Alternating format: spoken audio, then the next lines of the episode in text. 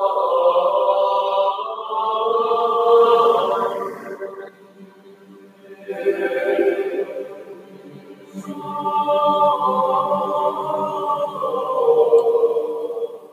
to the Anglican Church of the Good Shepherd, Pelham, Alabama podcast. This is your host, Deacon Andrew Brazier.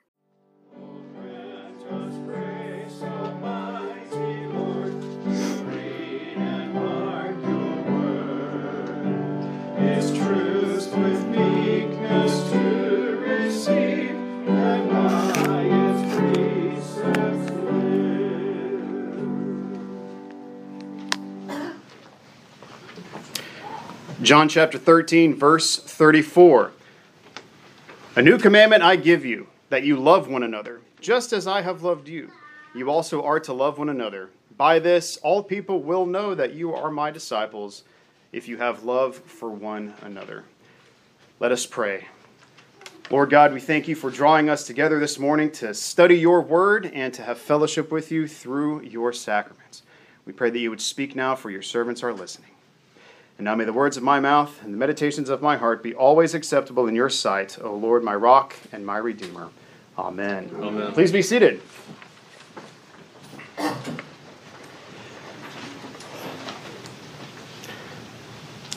Roe versus Wade was passed in 1973. The Supreme Court ruled that the Due Process Clause in the 14th Amendment applied to women's rights when it came to the issue of abortion. And this legalized abortion across the country. Since then, over 61 millions have 61 million babies have been aborted in America. But there's good news amidst all this.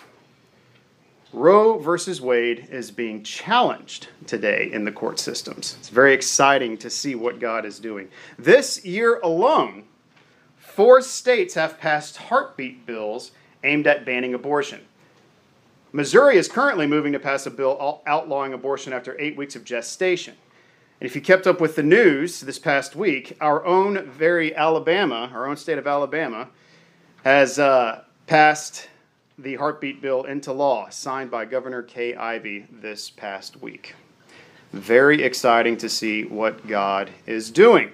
And I have to sit back and think that our prayers are being heard. When we go out and we pray at Planned Parenthood that God would end abortion in America, it seems that's what God's up to, doesn't it? It's very exciting. In our text today, we look at John chapter 13. And Jesus says, I give you a new commandment to love one another in the way that I have loved you. Now, you may be thinking, why are you talking about abortion in the midst of this commandment of love? And there's an answer.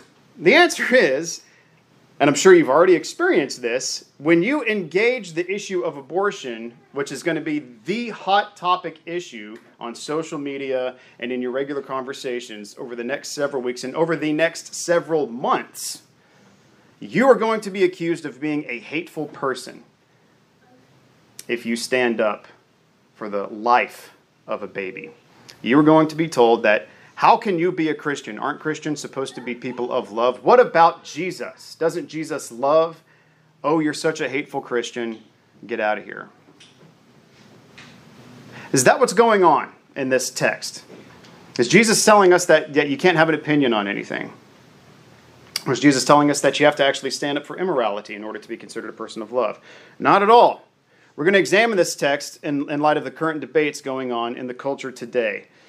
But before we do that, I want us to point out the importance of this commandment. This is given right before Jesus' death on the cross. And as I'm sure you know, if you know that you're about to die, the things that you say become very important. The things that you want to communicate, the conversations you wish to have with friends and family, carry a lot of weight. That's what Jesus is saying. In, in chapters 13, 14, and 15, he knows he's on his way to the cross, and he's giving his last bit of instruction to his disciples before he goes to the cross. Jesus says, A new commandment I give to you, that you would love one another. Let me just pause there. What's this idea that this is a new commandment? If we're not careful, we may draw a false dichotomy that the Bible itself does not teach we may think that, oh, this is the new commandment, which means the God of the New Testament is a God of love and acceptance. The God of the Old Testament is a mean, angry, wrathful God. Is that what's going on here? No, of course not. The God of Scripture, Yahweh, is the same yesterday, today, and forever.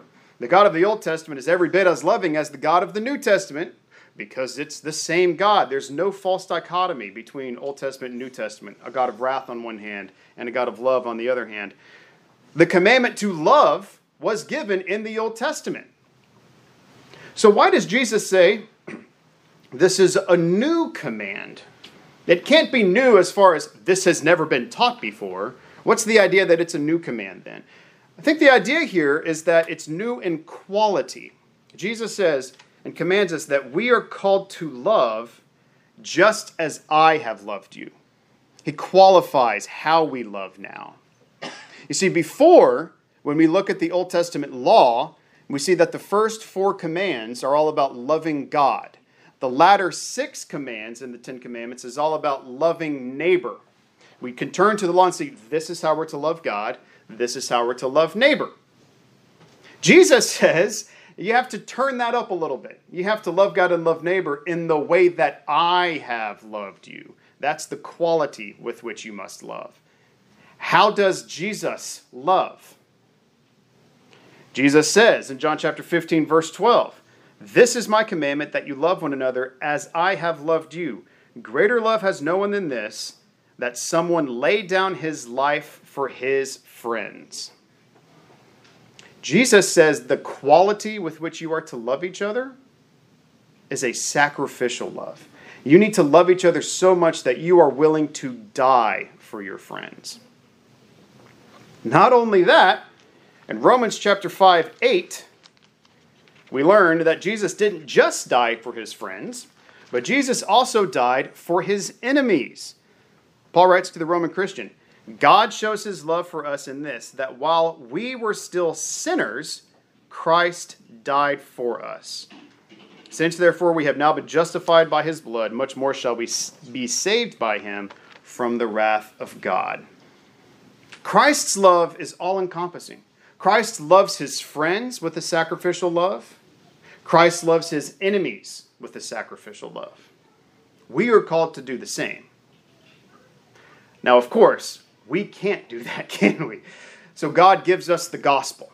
God always comes to us and says, that when you confess your sins, when you can't follow the law the way that you're called to follow the law, there's always gospel. There's always the free forgiveness of sins for those who are, who are called according to God's purpose. Come confess your sins, lay down your burdens, and I will forgive you. I will never leave you or forsake you. But that doesn't change the fact that we are still called to love with a high quality of love. Now, how do we do this? you know, there's there's this uh, there's this Greek idea uh, that that I read recently that uh, true love or true justice is is to love your friends and hate your enemies. Love your friends, hate your enemies. If you do that, then you're doing pretty good. And I would say a lot of American culture has sort of adopted that idea. You know, if someone treats you well, if they're your friend, you should love them. But if someone's bad, evil, if they don't treat you very well, well, you don't really need to love them. Is that what Jesus says? No. Jesus lays down his life for his friends and he lays down his life for his enemies. We learn from this that love isn't so much a feeling, but love is an action.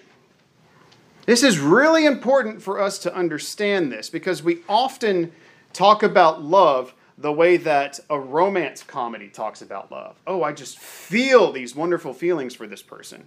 That's not bad. You know, I'm, I'm, I'm all about good, loving feelings, but those feelings are then enacted through works, through deeds, through action. You see, God loves us, so he sends Jesus Christ to live a perfect, sinless life and to die on the cross that we might be saved. Jesus' love is enacted through sacrifice. Our love should also be enacted.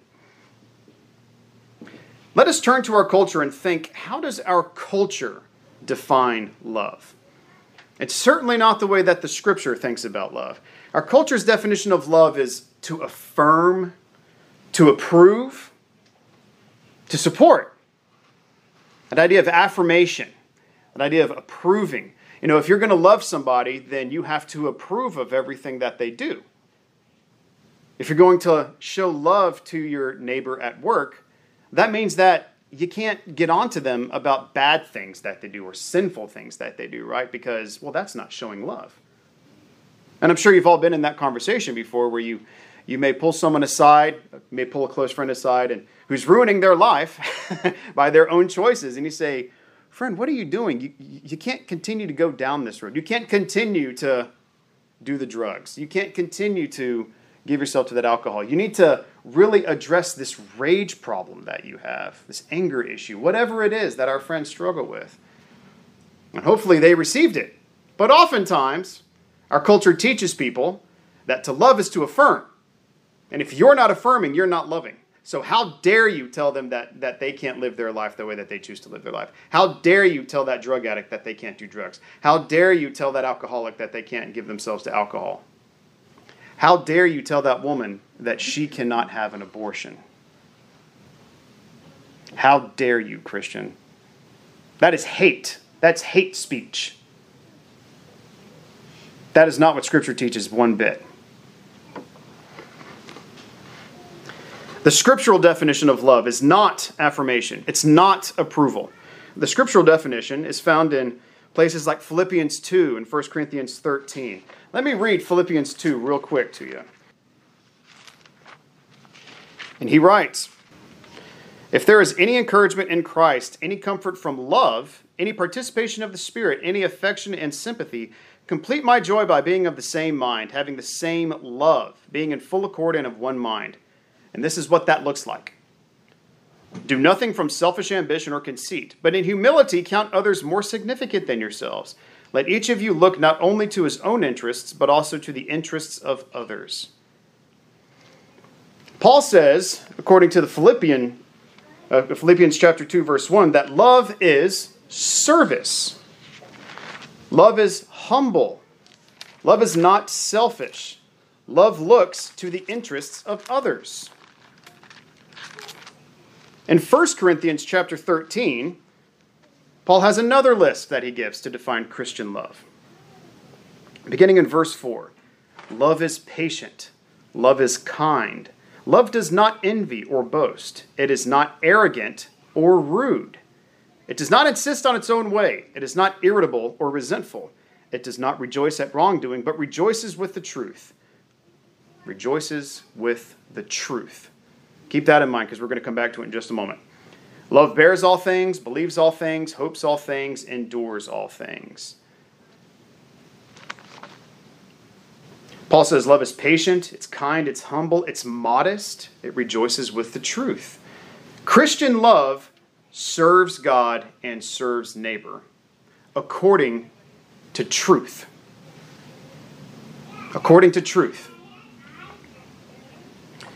In light of this, and in light of God's command to love everyone as he has loved us, how do we engage our God hating, death loving culture with Christ like love and service?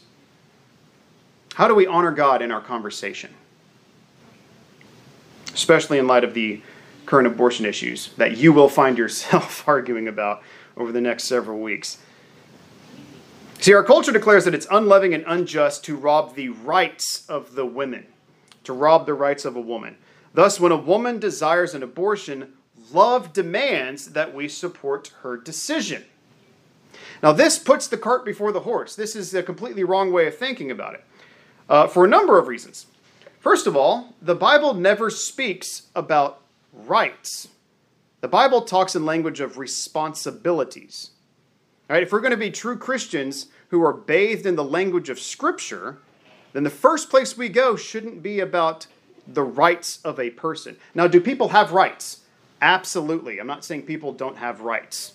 And I think our American Constitution defines those rights very well. I'm not saying, I'm not preaching against the rights of people.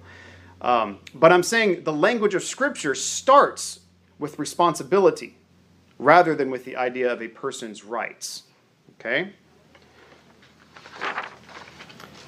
You see, rights get into the language of autonomy. I am my own person. I have rights. It's very self focused. Responsibility, on the other hand, is for the other. Responsibility happens in relationship. I am responsible to someone above me, and I am responsible for someone below me. Responsibility is focused on our neighbors, it's not focused on ourselves. And as Christians, we need to be people who are quick to be responsible rather than quick to brag about our own rights that we may have.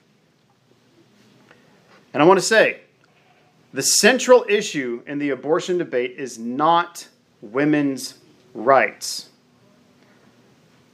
The central issue in the abortion debate is the humanness of the fetus. That's where our conversations need to begin in this abortion conflict. It's not about whether the mother has a right for autonomy, bodily autonomy, but we must first answer the question is that fetus a human child? If that fetus is a human child, then the answer immediately is you can't abort them because you can't take a human life, according to God's law and according to the American law. We have to start there. Then we can talk about women's rights and all this other stuff. But we must start first with the humanness of the baby and answer that question. Now, I want you to understand, I don't want you to mishear me. I'm not speaking against women's rights as well. I think the rights of, of a human is extremely important, not just the baby, but also the mother. And as Christians, we should be people who always stand for the rights of a person, whether it's the rights of, uh, of, a, uh, of a black person we're dealing with issues of slavery, whether it's the rights of this, that, and the other person. We need to be people who love our neighbor and therefore stand up for the welfare of our neighbor. But that does not mean that a person's rights can ever allow sin to take place. And if we think that a person's rights will somehow overcome the sinful act, we are wrong. If the sinful act is killing a baby, if the baby is indeed human, and it is, then the rights of a mother or the rights of a woman does not play into the conversation at all. We continue to return to the idea of whether this baby is human or not. And of course, Scripture teaches that it is. Scripture teaches that God formed us in the womb. God is putting this child together in the womb. So let's talk about ethics for a minute. And I want you to follow my logic here. For Christians, God's law is the objective moral standard. The law is God's heart for morality. so there's two conclusions we need to draw about God's law. Because God is good, the law is good. God's law is a good thing. We need to understand that properly. You know, theologians talk about several different uses of the law, and there's one use of the law that condemns us in our sin. When we come to the law, we realize, oh, wow, when I, when I look at God's law, when I look at the Ten Commandments, I realize I don't measure up to that. Does that make the law bad? No, that makes the law good because you know what the law does? It drives me to repentance. It drives me to the feet of Jesus where he's willing to forgive my sins again. So the law is good. But there's another use of the law. It's having been freely forgiven through the grace of Jesus Christ in his gospel, I now turn to the law to see how I am to treat others. As I've already said, the first four commandments are how we engage our relationship with God, the latter six are how we engage our relationship with neighbor. It's how we love God and how we love neighbor. We read that already uh, in, in our liturgy. Love the Lord your God with your heart, soul, mind, and strength, and love your neighbor as yourself. We do that by drawing from the law. So the law is good because God is good. Second, because God is the same yesterday, today, and forever, God's law doesn't change. God's law does not change because of the waves of our culture. You know, culture is always changing, culture is always in flux. You know, morality according to the culture is always changing. You know, just excuse me, just 150, 200 years ago, it was okay to have slaves. The culture said that a African person is less human than the white person. That's what our culture taught. Our culture was wrong in teaching that. If our culture had examined God's law, it would not have arrived at that conclusion. Thank God today we have realized our problem and corrected our culture. But today our culture is saying, well, the fetus is not quite human. The fetus is, is a less of a person than you and I. Therefore, we can do what we want with it, right? You see, it's the same argument. The, the, the, those people who are pro choice are using the same argument that the slaveholder used about the African man. And I look forward to a day in America where we will look back on the abortion conflict as something that is past, where we will look back on this and say, my gosh, isn't it so good that we don't do that anymore? Just like we can look back over 200 years of American history and say, isn't it so good that we no longer have slaves? Isn't it great that great that God uh, inspired men like William Wilberforce to end the slave trade in Britain? Isn't it great that, that, that God had raised these people up to stand up for truth and righteousness? Yes, that's a good thing. And God, I believe, is raising up people in today's culture to stand up against the atrocity that is abortion. God is the same yesterday, today, and forever, and God's law does not change with culture. What was true and good 200 years ago, according to God's law, was true and good 500 years ago, was true and good 1,000 years ago, according to God's law. And it's true and good today. It does not change. Humans are made in the image of God. We learn this from Genesis chapter 1. When God created everything, He created humanity in particular to reflect and bear His image to the world. Humans are made in the image of God. Not only is the baby in the womb made in the image of God, but we must also not forget that the mother of the baby, that confused, scared mother, is also made in the image of God. So we need to honor not only the image of God in the baby, we need to honor the image of God in the mother. The next thing if God's law is his heart for morality, and because humans are made in the image of God, then it follows that God's law is written on every human heart. God's law is written on our hearts. This is what Paul actually teaches in Romans 2:15. God has written his law on our hearts. We sort of naturally know what's right and wrong. When we get to the ethics of it, it, it gets a little hazy, but God's written it on our hearts. He's written his law on our hearts because we bear his image. Therefore, when we break God's law, we inflict a moral injury on our soul. You see that? No matter which law it is that you're breaking, whether you're coveting, whether you're lying, whether you're stealing, whether you're having an adulterous affair, whether you're committing murder, you are harming your soul. Sin is a disease, it's a sickness, it's a corruption in our heart. And every time we sin, we are giving ourselves to that corruption. The gospel comes as a healing balm that God applies to our hearts to save us and to heal us from the corruption of sin. So let us never think that if I just go do this sin over here, I'm okay because I can ask for forgiveness later. Because God's law is written on our heart, when we break His law, we necessarily injure ourselves. We are harming our souls, we are harming our hearts.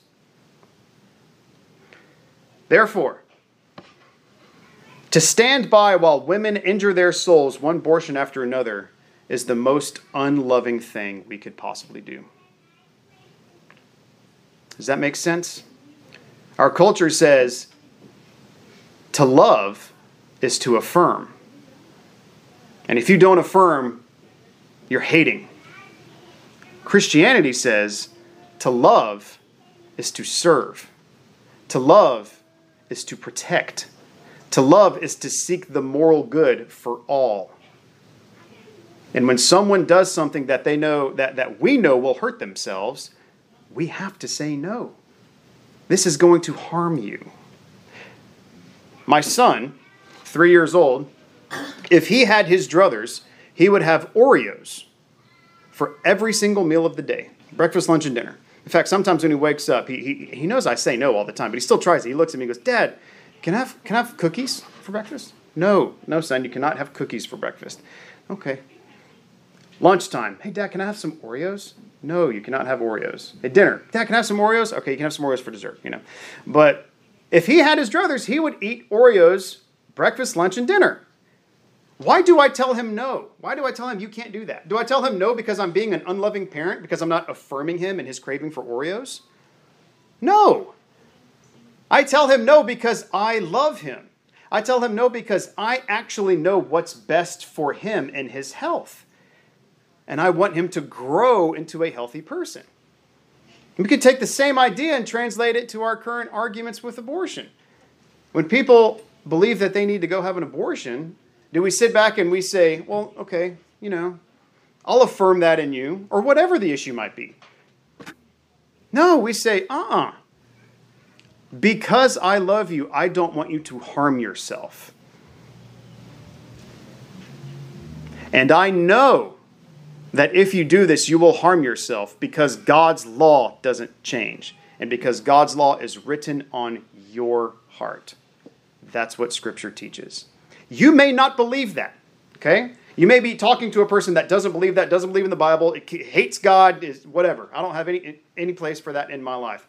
That doesn't change the fact that that person is still created in the image of God, and that doesn't change the fact that God's law is written on that person's heart. You know better than that person. So we serve that person. We serve that person in love the way that Christ loves people. You see, Christ died on the cross to a crowd who was saying, Crucify him, crucify him. That's the sacrificial love that he, said, that he says that we are called to live out. Christ went to the cross for a bunch of Jews who hated him. They were spitting on him and pulling out his beard. And you know what he says in the midst of that? He says, Father, forgive them, for they don't know what they're doing. That's the love with which Christ engaged his culture. He was willing to lay down his life for these people who hated him. He was willing to lay down his life for his friends who abandoned him in his hour of need. He laid down his life for his enemies. We too, as Christians following the way of Christ, following in the footsteps of our Master, are called to stand up for love stand up for truth, stand up for righteousness. And if we are hated, if we are reviled, we don't hate back. We don't cast judgment on the person. We don't say, well, you're just a, a, dumb liberal. We don't say that. We pray for that person. We pray, Father, forgive them, for they don't know what they're doing. Lord, change their heart. Friends, these people don't know any better, do they? I'm reminded, I have a, a, fr- a friend of mine who just got married, and, uh, and her, her new husband is not a good guy. now, he's, he's not a Christian, so he's kind of arrogant, he's sort of selfish, you know, but all in all, he treats her well, and he's, a, he's, he's, a, he's, a, he's an okay guy to talk to, right? Now, all my other friends hate this guy. They're like, oh, I can't believe she, I can't believe she married this total loser. I sort of approach the situation a little bit differently. I say, well, of course, of course he's that way. He doesn't know Jesus. Of course he's that way. He's not regenerate. He doesn't have grace. We do. We know better. We know how we're supposed to act. We've been walking with God for a long time. And when I look at this friend, when I look at the husband of this friend, it actually drives me to thankfulness, to thank God that, Lord, thank you that I am not who I was when you saved me. Thank you that you have taken me and you've grown me up in the gospel. By your grace, I have been saved. I don't, I don't look at my friend and say, Thank you, I'm not like that guy. That's, that's not how we do it. But we say, Wow, Lord, I, I was. I was like that guy. I was sort of a jerk. I still am in a lot of ways, folks. The Lord's still sanctifying me. But I, I, I was crooked deep down deep issues. I had, I had sins that were, that were wretched. Lord, thank you that you have saved me and that you have bathed me in your gospel, you have washed away my sins. I thank you that you continue to sanctify me. Because if you had left me where I was, I would very likely be far worse than this man that my friend married. That's the attitude I think we need to have when we in, engage these, these conversations over the next several weeks and over the next several months. Lord, thank you that you have saved me. Thank you that you have changed my heart. Thank you that you have told me the truth about this and revealed this to me. For we only know this truth because God has given it to us, God has revealed it to us. I don't expect some of my more progressive liberal friends, and they are friends, right? They're not enemies. I love them. I don't expect my more progressive liberal friends to get this because they don't know Jesus. Why should I expect them to get this? They don't know Jesus. But that doesn't stop me from trying to engage them in conversation. That doesn't stop me from still seeking for their good. Even though I may know what's better for them, not that I know, Scripture has taught me what's better for them, and I believe the Scriptures. I still seek for their good. I still serve them in love. And should that time come, when we are persecuted for our beliefs, should that time come when hate speech becomes the most terrible thing a person can do in America and they are imprisoned for it, and I believe that time will come in America, should that time come, may we rejoice like the apostles did when they were preaching the gospel and they were imprisoned by the Jews.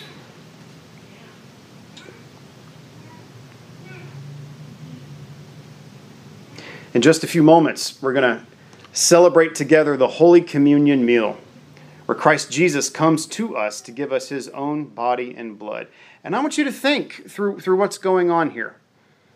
God comes to us in love. God's not obligated to come to us, right? He comes to us because he loves us. He comes to us because he loves us. He comes to us because he wants to sanctify us. He wants to strengthen us in our faith. He comes to us as a father comes to his children, loving them, protecting them, sanctifying them. We are called through the Eucharist, through God's example to us, to take that love out to the world.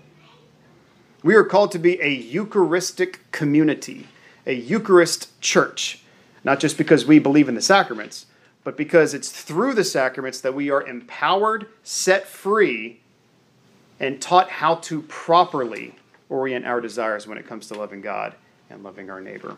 We are to take the love that God puts into us and let that cup run over onto our neighbors everywhere we go.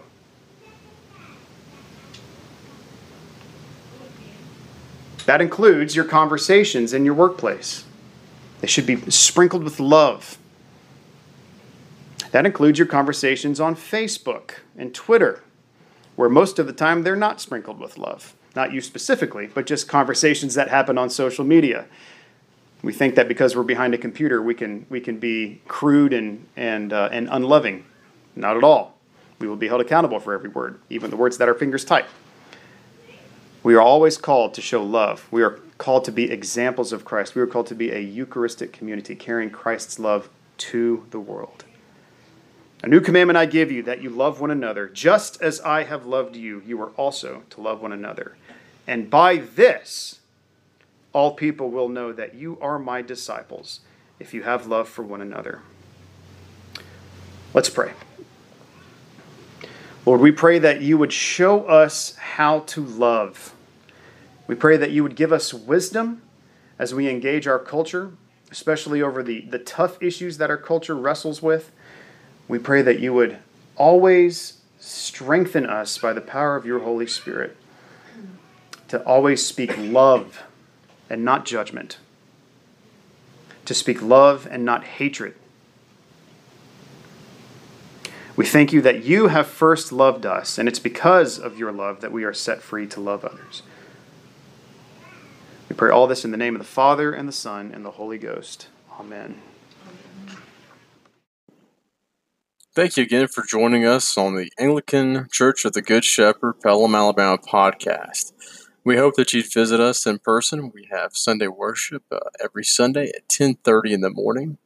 And you can visit us on our website at www.goodshepherdacna.com, or visit us on Facebook at Good Shepherd ACNA. Also, if you enjoy the podcast, please like, subscribe, and rate the podcast. It not only makes us feel better, but more importantly, it helps those who are searching for Anglican podcasts find podcasts like this one and other ones that are out there on the web. Thank you, God bless, and have a good one. The Lord be with you, and with thy spirit. Lift up your hearts. We lift them up unto the Lord. Let us give thanks unto our Lord God. It is meet and right so to do.